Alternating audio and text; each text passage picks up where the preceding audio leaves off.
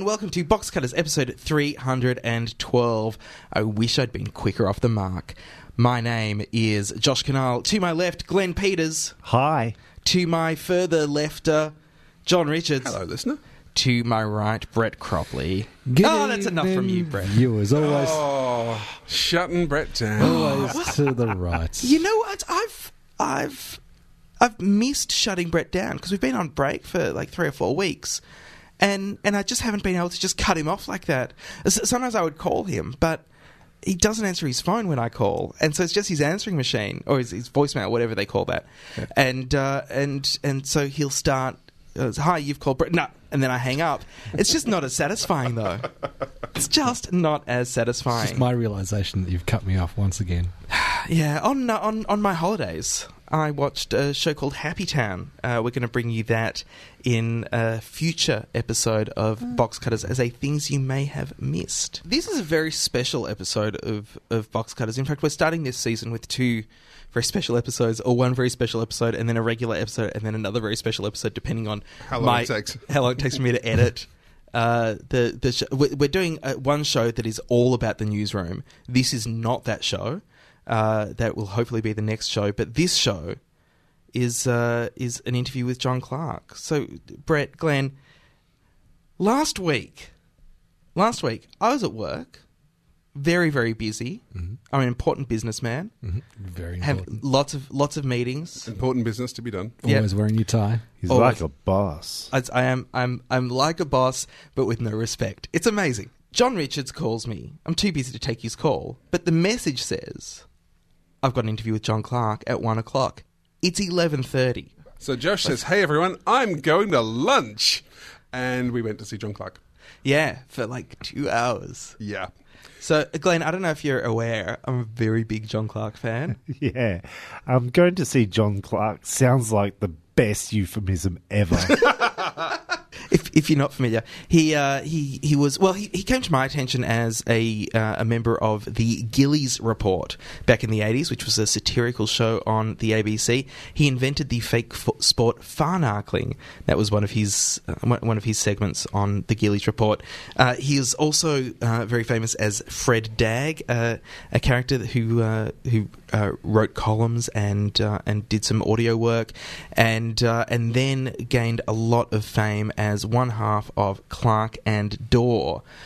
Uh, the evening team on A Current Affair and the 7:30 report, which and half, which, which half was he? Which half was? He was the Clarke. He was the Clarke sure. half, uh, which was lucky because that's also his name. Convenient. Uh, and uh, and then he also co-wrote the games and, and was and starred in, in the games.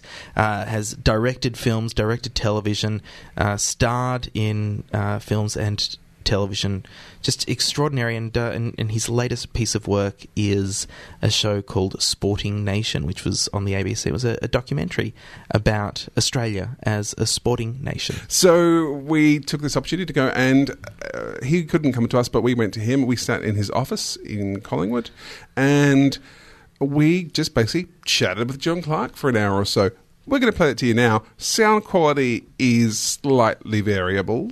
Good. It's it's it's it's okay. But you will hear some of the, um, the the workmen that were doing some stuff out the window. You'll hear a tram occasionally. Basically, you need to just imagine you're sitting in a room with John Clarke chatting. we had the equipment that you could get within an hour and a half. We started by asking him this question. As someone who's made uh, a lot of television, how do you uh, h- how do you find being put into those boxes? One of the things about Sporting Nation that we commented on was that it was a show about sport for people who didn't like sport. Hmm. That you managed to cross that.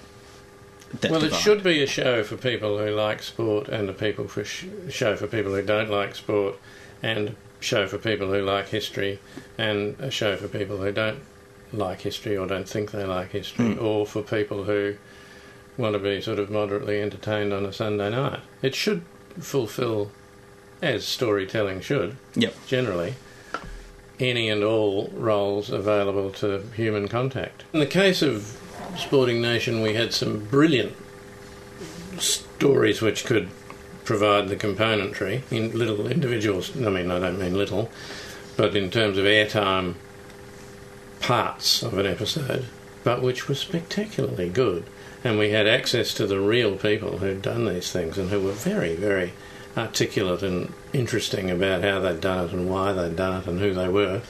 And obviously, it all reflects whatever the social history has been in the period, which is basically since the Second World War. And so, if somebody said to me, I watched that show and it wasn't very funny, I could say, no, but it was true, wasn't it? And if they said to me, oh, I watched that show and it wasn't entirely true, I could say, no, but it was amusing, wasn't it? so those things can hide behind each other, and that's a bit, that's delicious. Was it your idea, Richard Sporting Action? Yeah, I've always wanted to do a program about, because I grew up in New Zealand, which is similarly obsessed with sport, but in slightly different sports and in slightly different ways. And the history is different. The history of the country is different. There wasn't a huge migration boom in Australia after the in New Zealand after the war. The race relations in New Zealand affected world sport because of the stupidity of the New Zealand Rugby Union and the stupidity of the New Zealand government at the time. And so it's a different story, but absolutely as crucial to understanding the history of the total country in that period. So it's always interested me. It's always interested me also that sport can't be just sport because why would we be interested in it? We don't care about the result. The we know the result doesn't matter. I mean, the Olympics are on in a minute. None of it will matter, but we'll get interested in it at the level of narrative, and um, and it will have about it all the things that sport has about it. It'll have it results, you know. You'll, and it seems clear and I mean, all of the things that wise people said in our show about sport will pertain in the next month. there is a uh, one of the things that I found with sport and sport in Australia, especially, is a lot of it is about uh, it is about a kind of xenophobia. This uh, I, I barrack for Carlton, therefore I have to hate Collingwood, Yes. uh, and and vice versa. The Olympics takes that, and, and I've noticed that worldwide with with sport. The Olympics tries to show peace Mm. uh, through sport, which is naturally antagonistic. That's I don't. Un- I've never understood that. No, that's an uh, interesting idea. It's a bit like the UN. The UN will perhaps postpone war, but it won't stop it. Um, it'll ghettoise it. For example, the Security Council will agree that it would be a bad thing if there was a huge war. Mm. So we'll open up a series of franchises in Africa and across, you know, um, South America, Southern Europe maybe, but we'll keep them out of America, Britain, Russia, you know, the Security Council countries. some some smaller test wars. yeah, that's right. Yeah, There are apparent conflicts in these ideas, but um, as is often said about democracy, it's the best, the best worst system we've got. Mm.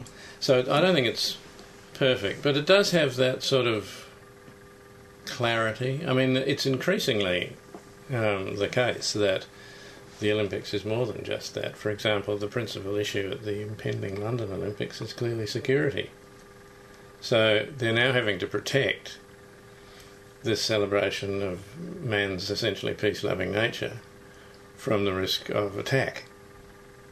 Um, and a lot of the sports themselves are very combative. Mm. It's full of contradictions.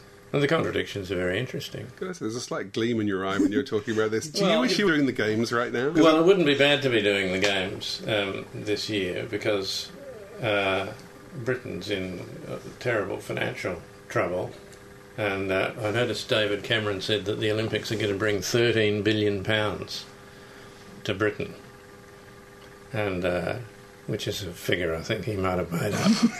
Thirteen billion. yeah, 13, not 12 billion, and not 11. yeah, not 14 because that's excessive. No, not 14. That'd be ridiculous to say that. do, do you think David Cameron's gone? What's a realistic prime number? That's right. Do you, do you get that? What's a prime number? And for God's sake, if any money comes into the country at all, don't give it to British banks. I don't know how you how you wrote the games originally, but uh, do you do you get these little things going off when you hear this stuff and go, "Oh, that'd be good"? Yeah, you do. You think of a storyline or something. In the case of the games, we did what I think Dickens does. Um, not that we're claiming any other similarity with Dickens, but he doesn't really write novels, he writes scenes. He sees some people, a person, a character, or he sees an event and he turns it into a scene and he doesn't worry about where the novel's going to finish.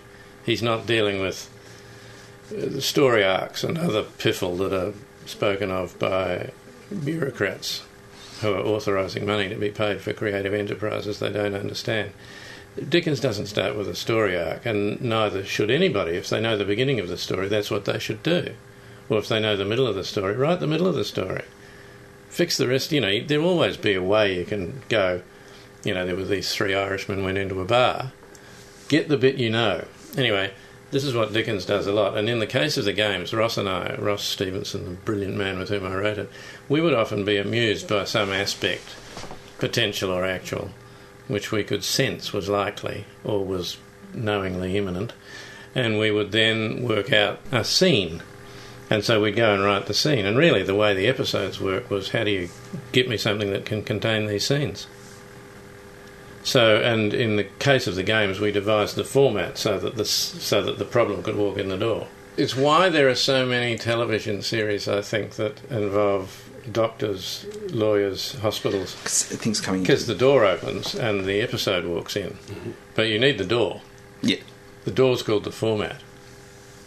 So, um, in the case of the games, we were shamelessly did that, and the more um, distant we got from actual sport, the bigger the photographs of sport in the background. or the more the monitor was on with people running, or swimming or something. Because it's not really about sport at all. It's about human folly, organisation, relationships, and so on. The scenes were often driving. We'd have a good idea for a bit, and then, um, well, like for example, we had a good idea for an apology given by John Howard, um, who was an actor.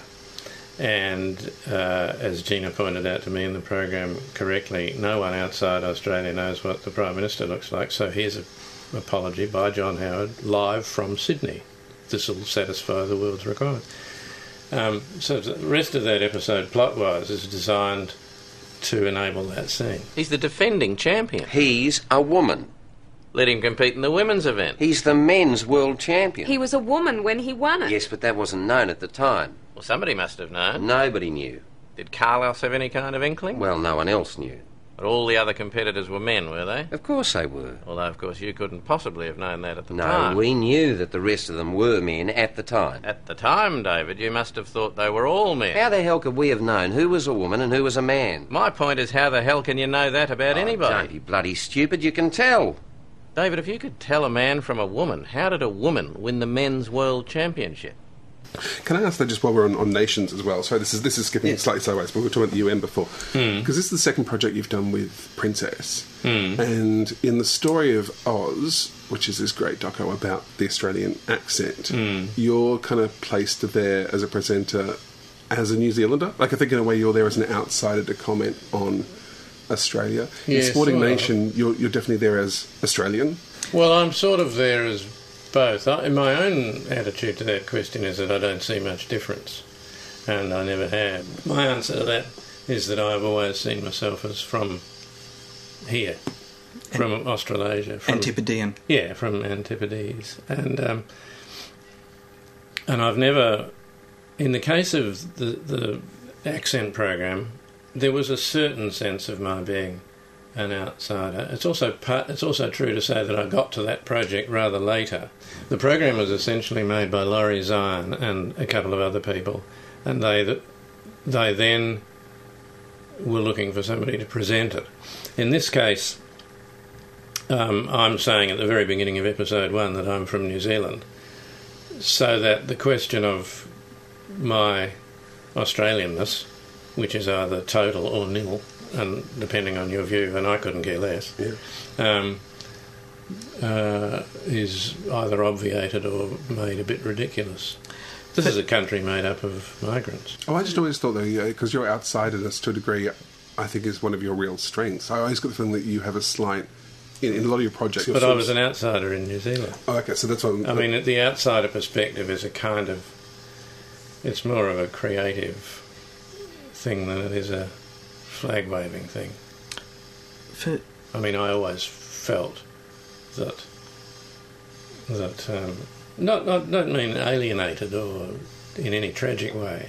I just mean uh, the kid who says that the emperor has no clothes is in the same postcode as the emperor, but he's not. He's just too stupid to realise the luxurious garments of the emperor. Growing up here, you have always been a part of entertainment as as far as as far as I knew. My Well, my I'm very earliest- old, you see. This Well, a- yeah, that's- this is a nice way of telling me. That's so. Being So, yeah, when you switched on television in '56, just before the Olympics. Yes. no, well, I if you could just say, "This is television." Yeah. Uh, Welcome the, to television. The victorious Australian Farnarkling team returned home in triumph last night with the Beveldorp safe in their keeping until the challenge round begins again in late July Australian time. Team members were fulsome in their praise of the running of the championships and are approaching the government to get an Arkling grommet of international standard in Canberra so overseas teams can provide much needed competition here during the northern summer. The heavily bandaged Dave Sorensen, who aggravated a thigh injury with a heavy fall from the aircraft while deplaning before the ramp was in position, reacted strongly to suggestions that corporate sponsorship is poised to take Farnarkling into commercial television.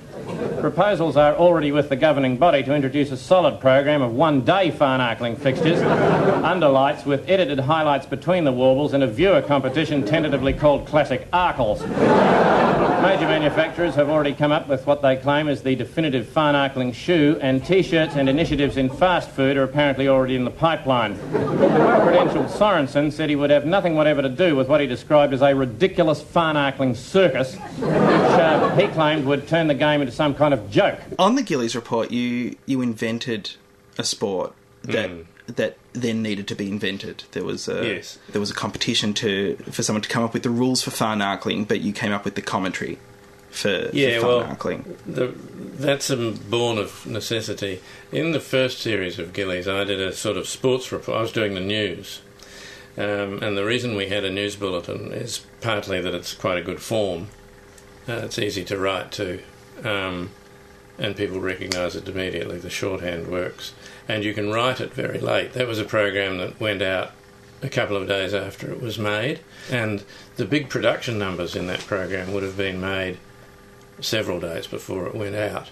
But at the last minute, you could do the news. So anything that was, needed to be updated or was a very live issue that day could be done at, you know, five o'clock in the afternoon and be on television a couple of hours later.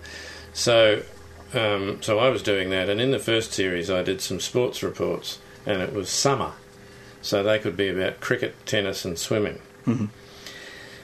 The second series was done in the winter, and you've got a language difficulty from state to state in the winter codes. So I thought, well, I'll just, in order to sort of obviate the necessity to talk about rugby league and AFL and rugby union and anything else, I'd better invent a totally new sport.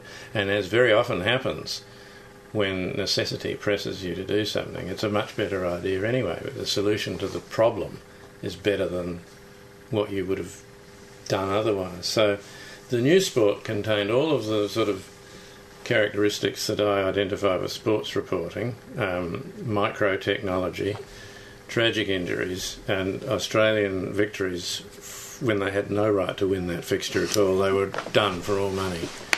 Um, and there's a hero called Dave Sorensen who exemplifies everything we stand for.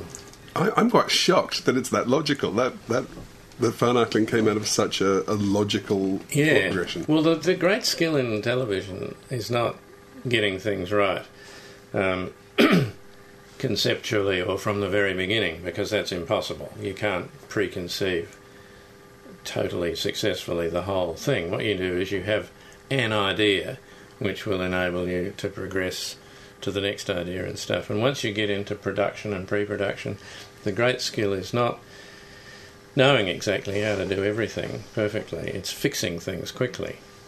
And that's one of the things I really like about television. And one of the things is that if something goes wrong, there'll be a plus in it somewhere. And you need to find it. And in the case of Farnarkling, it was either that or don't do sports reports, which I didn't want to do. Um, I didn't want to concede anybody that right. Um, or do each of the winter sports, each of which is rather boring. But combine them, and you might have something interesting. Yeah, that's right. So, and it's language. The other thing is that the language is more powerful than the sport.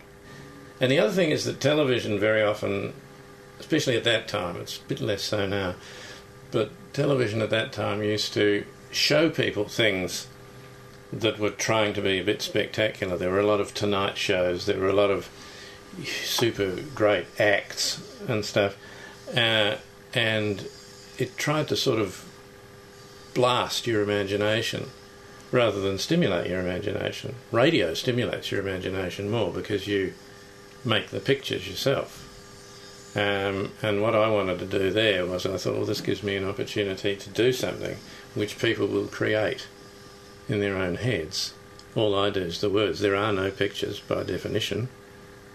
Wonderful. How, how do you get a show up? Because the, the, the way you're describing television and the way television works seems to be counter to the way uh, my friends who have had TV shows get up have actually had their shows Hmm. come about. That they've uh, uh, they've had uh, great ideas, and then uh, ten other people have tried to fix it uh, without actually thinking about the, the the problem at hand, and then Hmm. something gets up that is that is subpar. Well, that's right. There's a process by which television gets made these days, and it prevents, very often, prevents the genuinely creative people from running the show. Hmm. Um, and um, and it you know it was very hard to get into television when I was in my twenties, and I don't think it's a hell of a lot easier now that I'm in my sixties. I don't think I don't have people knocking my door down saying, you know, what would you like to do on television? And it's certainly not easy. And how do you get things to happen on television is a question I don't know the answer to. But there's a system there at the moment where between the creative impulse and the audience is a huge series of program prevention officers. And somehow they need to be outflanked or something. But there's no compelling reason why there can't be a television station where people can put stuff on that they've made. Is it really that? Because it's funny. 'cause I would think if John Clarke rings up saying, "Hey, I want to do a doco about sport," I'd just go get the big rubber stamp that I'm sure they all no, use. that's not the way it works. Is it, it? So it is. It is as hard for you to get projects up now. Yeah. Are people aware that you're John Clarke? I could, Yeah, yeah, yeah. People I probably could tell think them. that's the It's- problem. I don't know how. I don't honestly know how anything much gets made. because it's it's not often that we get to say this to, uh, like say this honestly to to a guest. But you haven't made anything shit. Like, I I can't think of anything that you've done. things quickly. Yeah. Let me repeat. Sorry, nothing So nothing do- I've seen that has gone to air has been shit. well, and the first episode of things is um, like when we were doing the games, for example. We, who were the writers and cast of that show, we talked about it while we were doing it because there's a lot of creative energy and a lot of gifted people in the room. So we encouraged a conversation to emerge about what it was we were embarked on because we knew what we were pretending we were embarked on. Uh, we knew how it was going to be presented to the public. These people are pretending to organise, you know. Um, but you need to find the right tone or the house style or something or other, and it takes a while to do that. It's a reason for doing lots of them. I mean, if we'd been doing, we were doing Sporting Nation, and we were doing ten of them, um, you can learn more slowly than if you're doing three of them. But you need to learn very quickly about what you're doing. Um, and we talked a lot about the games, and I think it was probably episode four or five or something before we had a sense that we sort of knew what we were about. For example, if you say in the first episode, would it be funny if I jumped out the window? Everyone would have said, give it a go. But in episode six, if you'd said, would it be funny if I jump out the window, somebody could not unreasonably have said, no, that wouldn't work in this program.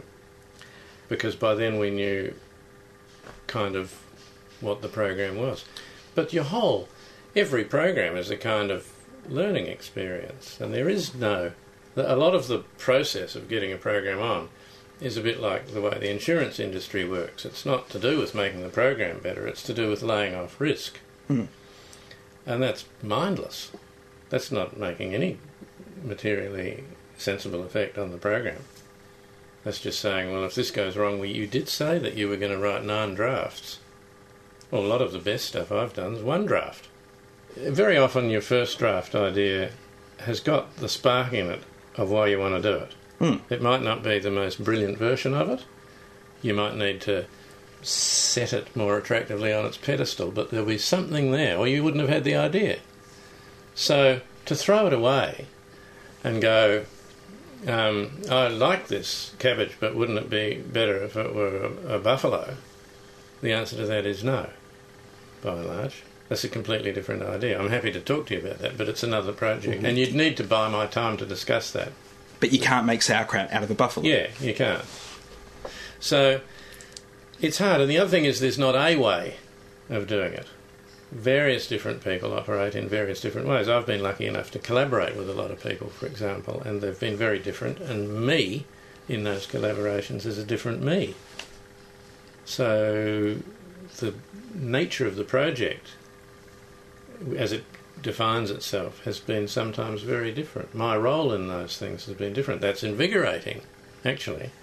But you can't predict too much of that. It's like a relationship. You need to give it a whirl, see how it works. We, we have this thing in Australia of approved content, Yeah. approved content providers, Yeah.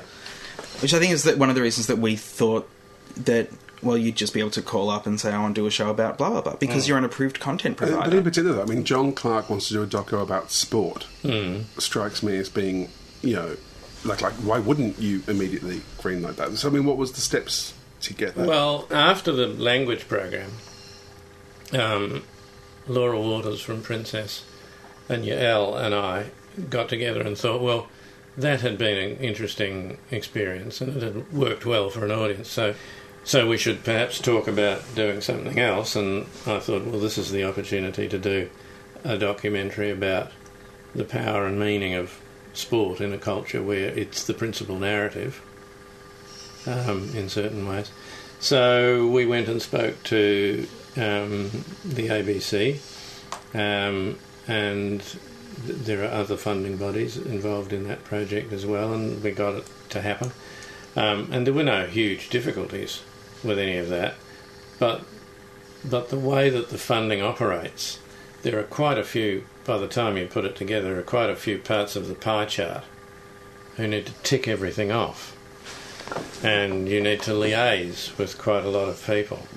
And um, I prefer to liaise with the audience. Do you think the reliance on the reliance on funding bodies is is a problem with Australian production? It can be. It depends a bit on how that's managed from the point of view of the funding bodies. If they get, um, it's hard to pick winners. I think if I were in their job, I would have the difficulty they've got. If that's if they think they're picking winners, whatever that means, it will be quite a hard job. I mean, I get sent scripts by people very often, and I read them, and I couldn't tell you which ones are going to work, and so on. You'd need to talk to people and and um, get a sense of how they would do it, and get a sense of how an audience would appreciate it, and get a sense of what else that audience is being given at the same time, so that they're not all given uh, the same sort of slot. For example, the ABC's, if you switch the ABC on at the moment, there's almost nothing on it but sports documentaries Mm. because the Olympics is coming up and they've obviously decided, brilliant decision, um, to commission about a thousand sports documentaries in the lead up to the Olympics.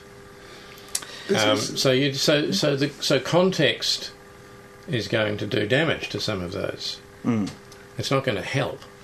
You could argue either way, but I personally think it's it's they run the risk of overkill and confusion.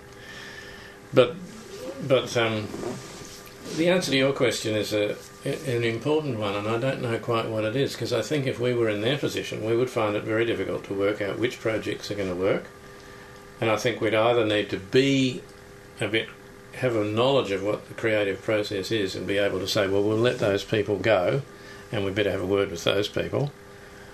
Um, because what they've got at the moment is a lot of people who very often have never done any of the jobs involved in making a television program who are deciding about how not only what to make but how it should be made. There does seem to be an obsession too with ratings. I feel with the ABC more than I remember them Huge being obsession. obsessed with in Mm. the past. Well, yes, and there's a problem with that because it seems to me that given that we live in an era where the market is supposed to be the preeminent factor in our thinking about getting up in the morning and stuff, um, the market in commercial television in Australia is the domestic advertising market. They make shows which are designed to rate highly so they can charge more for the advertising space on their programming. The ABC and, and SBS is now a commercial carrying entity by and large, and the ABC, which could make another decision, it could decide to um, to behave in a different way and set a different agenda, doesn't, and so all of the industry is operating within a bullshit science designed to commodify um, time on television in terms of the domestic advertising market. Now, the actual market for television is the world, as we know it. Mm-hmm. Principally the English speaking world, and it's not surprising that Australia doesn't make a lot of television that sells internationally because it's aiming it at the domestic advertising market, which for the ABC is a philosophical failure. That's not its job. And it's not going to very easily succeed because if it does look like succeeding, the commercial channels will either snooker it or buy the key element out of it. And I think that's a sort of it's a modelling failure in thinking as well as in behaving. And that happened to you when uh, ACA wanted uh, Yeah. Clarke and Dawe. on. That's right. Well, they didn't really. They wanted ACA wanted a me to do a monologue, and I'd done enough monologues in my life at this stage, and I wanted uh, to do this new idea. So I Mhm. counter proposed that to them, and um, to their enduring credit, they not only said, "Oh yeah, that sounds like an interesting idea," because it's actually quite a hard idea to describe. Imagine trying to get funding for an interview where you're pretending to be the person you're manifestly not pretending to be. It's a weird idea, and it's only little. So, not only to their credit did they say yes, but Jana Wendt, who was the host of the show, liked the idea, and she made a rule, which was of the utmost importance in making it work. And the rule was, don't ever show me what those two guys have done before I see it live on air. So when she pla- when that was played live on air, you got her genuine reaction, and when she was amused, the audience knew it was legitimate to be amused, and so she sort of helped immeasurably with making an audience, a big, big audience, millions of people, understand that idea and allow themselves to get it. Thanks for your time tonight. It's very good to be with you. My pleasure. Good evening. I understand you're an economist. I am an economist, yes, indeed. Right. Do you understand the euro? No, I'm an economist. No, you want religious questions, Brian. You've got to go and get somebody appropriately qualified. I'm an economist. Can you, can you explain to us then the Greek economy? Oh, look, Brian, I, you know, better value elsewhere, I think. I mean, I wouldn't be Better putting- value elsewhere, what do you mean? No, I wouldn't touch it with a pole, Brian. Don't put your money in there. No, no, no. I don't want to invest in it. I'm just oh. asking you to describe Oh, you're seeking it. information yeah, about the information nature about it. Oh, yeah. I see. Because there's a great amount of nervousness, isn't there? Oh, there about the certainly Greek, is, Brian. Greek And they have, let's face it, very serious structural problems with the Greek economy. They're broke. They would be if things improved out of sight, Brian. I think the problem's actually worse than that at the moment. What are the differences between doing that same segment on Channel 9 and doing it on the ABC? Well, there are no essential differences, I don't think. The idea is now slightly different because it looks, sounds, and smells like the same idea, but it's developed all sorts of different possibilities. Um, and it, I suppose, is slightly more customised to an ABC audience now.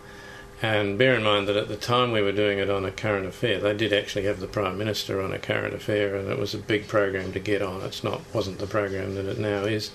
Um, uh, which is a bit more magaziney. It was a genuinely current affairs program that went out every night and had a huge audience. And, and prime ministers and ministers would try to get on it. Um, so it was a, perhaps a bit more like 7.30 now is, rather than what it is now.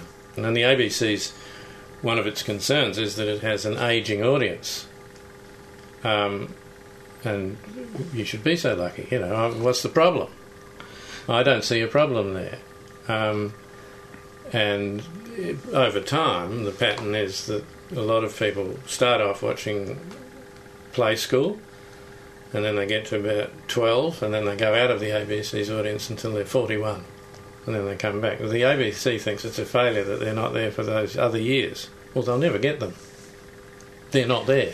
Yeah. They're not potentially there. They're not going to be there, and there's no use trying to skew, as they say, their audience younger. What they should be doing is providing, or in my view, is providing satisfactory programming for the audience they have got, which is a wonderful audience, um, and um, and um, realizing that the world is their oyster if they.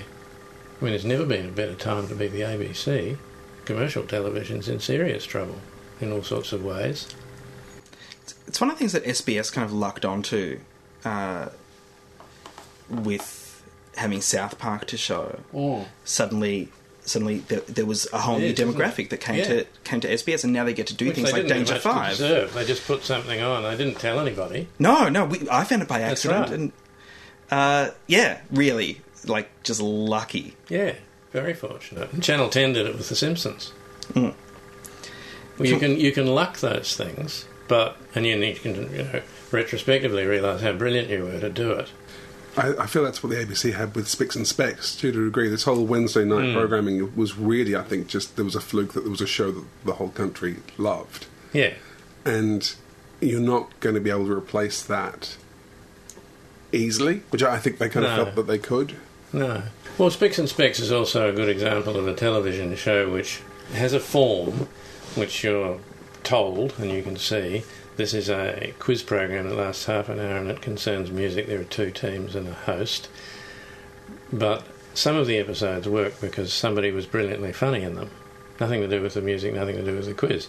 Some of them work well because you had somebody famous on who was a genius musician who did genius things. Nothing to do with, you know, so the model can contain any number of possibilities for why half an hour of entertainment might work. I wanted to ask about formats and, and in international you know, waters. Can we ask about 2012? With Yeah, yeah. What what happened? I mean, because to me, it's clearly a rip off of the game. Yes, clearly. Um, well, what happened was that uh, Ross and I had been approached by various from a few countries, and Britain was one of them, about the possibility of doing a co-production for the London Olympics, which would enable us to have some other elements in the writing and performance, um, and would enable them to have somebody working on it who'd done it before and theoretically knew how to do it. Um, so um, Rick McKenna, who uh, was producing Kath and Kim and had done a whole lot of international co-production arrangements and so on, and knows about all this, he went and spoke to the BBC, who were very interested, and provided them with the scripts and DVDs and things. And next thing we knew was that the head of BBC, to whom he'd spoken, left the BBC, formed an outside production company, and sold back to the BBC a thing which may or may not have been loosely based on what he'd seen.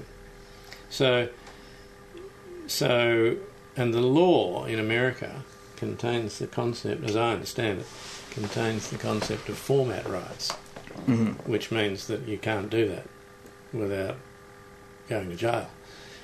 Um, but the law in both Britain and Australia is slightly more murky. There isn't that concept. You need to establish various other things, including characters, use of actual lines, a bit more forensic. And of course, the BBC are excellent at not being sued under that law. So that's not quite what they'd done. And so, did anything happen? I mean, legally, that's kind of where it ended. Yeah, well, the, it cost a fortune to take legal action, especially in London. Um, and What- we had a lot of lawyers here were very interested in helping us. But the question is, where, what jurisdiction would would pertain, um, and how long it would take and what it would cost. And and, kind and, you, and mind you, you get ripped off all the time. This is not the first time. This is, if you do something that works, it'll be copied. Actually, we mentioned just before, I was a huge fan of uh, the Fast Lane. Oh when I- yes, when I was we like the young- Fast Lane. And I do seem to remember then Channel 7 or someone having a remarkably similar show. Yeah, but if you do stuff that works, people will copy it. I mean, I when I was young, I used to copy Peter Cook and Spike Milligan. Eventually, you take the training wheels away and ride your own bike, but you do need to. Models are very useful, and, and people shouldn't be discouraged from from using someone else's model to learn. What we would object to in this case is that these are very experienced people being paid millions of pounds. to to do something that is so similar an idea. Yes. Uh, as to be an, an amazing coincidence. Amazing I- coincidence, but you can't argue that this is helping young people to learn, and you look the other way. And good luck to them. I've I, I, I've often thought about well, what would be. I, sometimes I think about the best worst case or the the worst best case. Mm. You you fight this lawsuit, you win, and then your name is associated as having created a show that in the end wasn't very good. That's right. That's that's Uh, so, so you're winning at what cost? yeah. Well, the other thing is that you have to work out what matters to you Mm. in life, um, and there are things that matter to Ross and me much more than that. You just seem quite calm about it. I was, I thought you might be more, Yeah. you know, I'm, I'm annoyed. angry. You, you're no, angry, it's, yeah. it's, it's irritating, but it's a constant feature, um, and it you've got to be careful that you don't get eaten up by the things that go wrong. Our job in life is to find the pluses in the position we're in. And if people are stealing your stuff, the other thing is that what people often do when they steal your stuff is that they do that thing that is represented in cartoon form by the following series of images. A man comes up to the window of a jeweller's shop, checks that nobody's looking, pulls a balaclava down over his face, checks again that nobody's looking, throws a brick through the front window of the jewellery shop, reaches in, picks up the brick, and sprints off down the street. You've got to know which bit is the jewel. I, I, two, I have two, two questions to, to end on. How much how much work goes into creating a Clarke and Dawe Mhm. uh, se- segment for each week, and then what's the next great thing that you're working on? Well, Dawe is a sort of a day's job for me. Um, each week, um, you might have a few thoughts in your head prior to this day as you see events rolling by or personalities appearing or something, but each week there's a day where I sit down and I write in I read and then write in the morning maybe up until about two o'clock and I conventionally write two or three Clarke and Dawe scripts and then I go in there and we um, rehearse while we're getting dressed basically and made up and if one of them isn't terribly good it gets dropped but if they're all still okay we'll go and record three because we don't quite know A which is going to be more amusing or B which is going to be more apposite by eight o'clock so we need to be useful to the program, and that's the best way we can do that. So it's basically a day's job, and it's usually pretty good fun. There are weeks where I think I'm rolling my arm over from the southern end for Yorkshire, um, but but really it is pretty engaging because it's it's not too arduous, and it can work in any number of various ways, hundreds of ways, um, and very often it's the rhythm of the talk that amuses us. We can often record the same thing twice, and one of them's obviously funnier than, the funnier than the other. The words are the same. It's the rhythm or something. So it's a lovely exercise in all of that, but it's basically a day. Um, and in other projects, um, I've always got a few projects in the computer. I've got a couple of film projects and another television project in there at the moment, but you never know what's going to be made. We're dealing with a vast bureaucracy. And to go back to something you said earlier, I think when I was first trying to get into television, I was in my young 20s, and I thought it was impossible because there weren't any people in their young 20s on television, and nobody had done on New Zealand television at the time what I was trying to do. And I don't think it's a hell of a lot easier now for people who are in their young 20s. And in your young 20s, you're very creative, very adventurous. You'll do anything. It's a wonderful, carefree period in your life in all sorts of ways. And it, you've got to squander part of it and take these colossal risks. And for those people not to really be encouraged to be in television is if the industry is the poorer for it. And in Australia, that doesn't much show because it's a cartel. And there's nothing much competing with it except now for social media. And the media don't know how to deal with social media because they've completely owned the field. They used to have a fence up round it, and there's no fence anymore, so they don't know what to do. And it's quite interesting. I wondered, uh, we, our sporting show is on iView at the moment, and I've been trying to find out how many people go to iView, and um, and a lot do is the answer, and so many do that I wonder why they're not commissioning product for iView and not worrying just about. started. Pardon? They've just started. Have they? They've just done their first commission for iView. Is it is it half hour or an hour or something? Or I is believe- is it what they call interstitial, Uh, which means short and we don't quite know. I, I believe I glanced at the media release and had more important things to do with my time. Yeah, okay. Well, I think there should be ways found to get young people who are creative into television and into radio, and there aren't, and therefore the system's fucked. If you can't get the smartest young people in the country, the most creative young people, it's all very well to do a degree in media studies or to study it. You have to do it.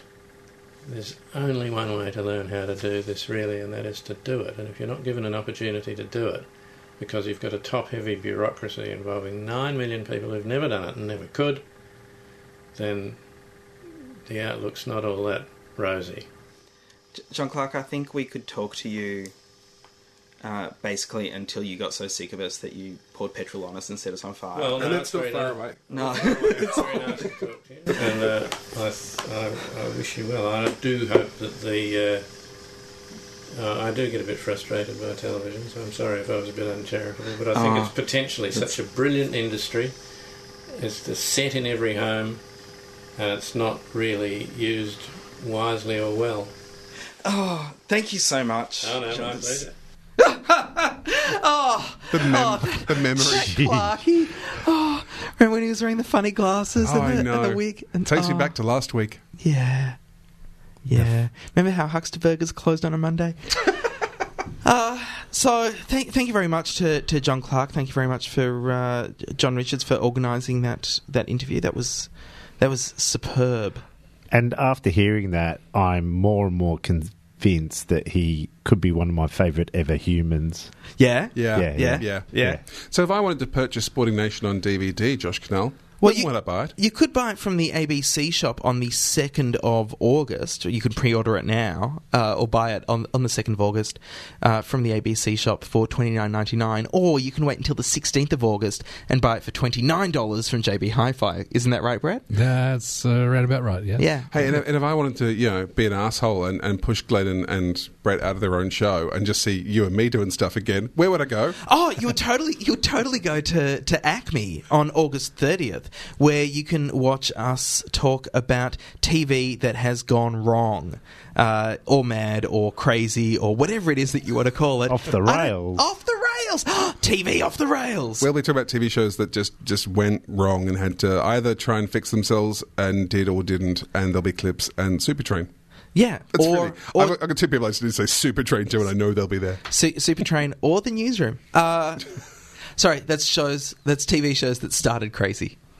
Oh. And also, Josh, if you wanted to go and see me talk about Outland at the Northcote Library, Oh, I would go to the Northcote Library this Thursday evening. Thursday the 9th of August. Oh, not not this Not Thursday. this Thursday, no, So I'm just going to be so lonely at the library You this would be. Thursday. That, that's okay. I- I'm reading to children that night, so it's Oh, okay. no, there you go. Thursday, 9th of August, I will be at Northcote Library giving a talk about Outland, and I'm going to throw it in here too because it'll be weeks before. But um, we found out today that Christine Anu is up for a Deadly Award for her role in Outland, so we're very excited. Fantastic. Um, she's up against Deborah Mailman from Mabo, so fight, fight, fight!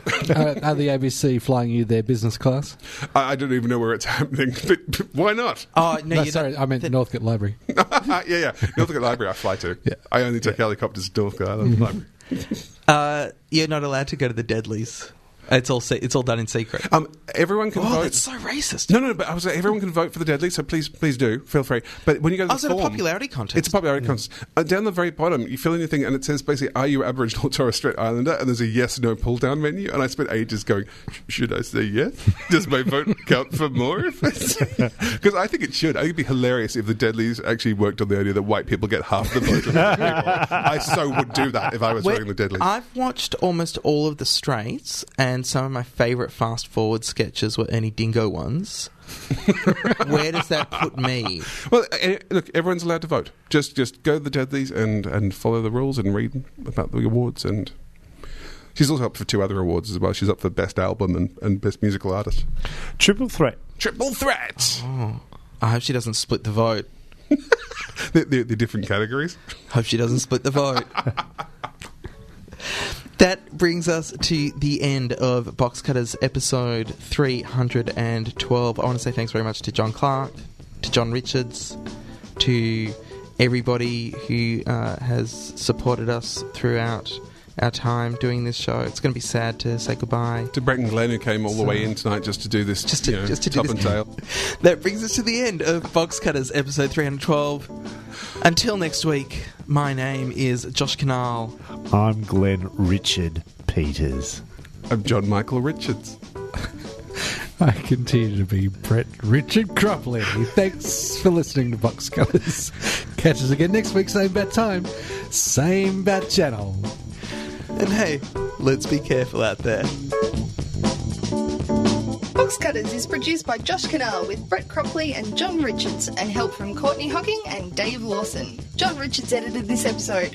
Peter Wilson from Soup Giant is the man behind making sure you can actually download stuff. He's good that way. We'd like to thank 3RRR, the greatest radio station in the world, for letting us use their studios to record this podcast. Find them on the web at rrr.org.au or 102.7 FM if you listen to radio the old fashioned way.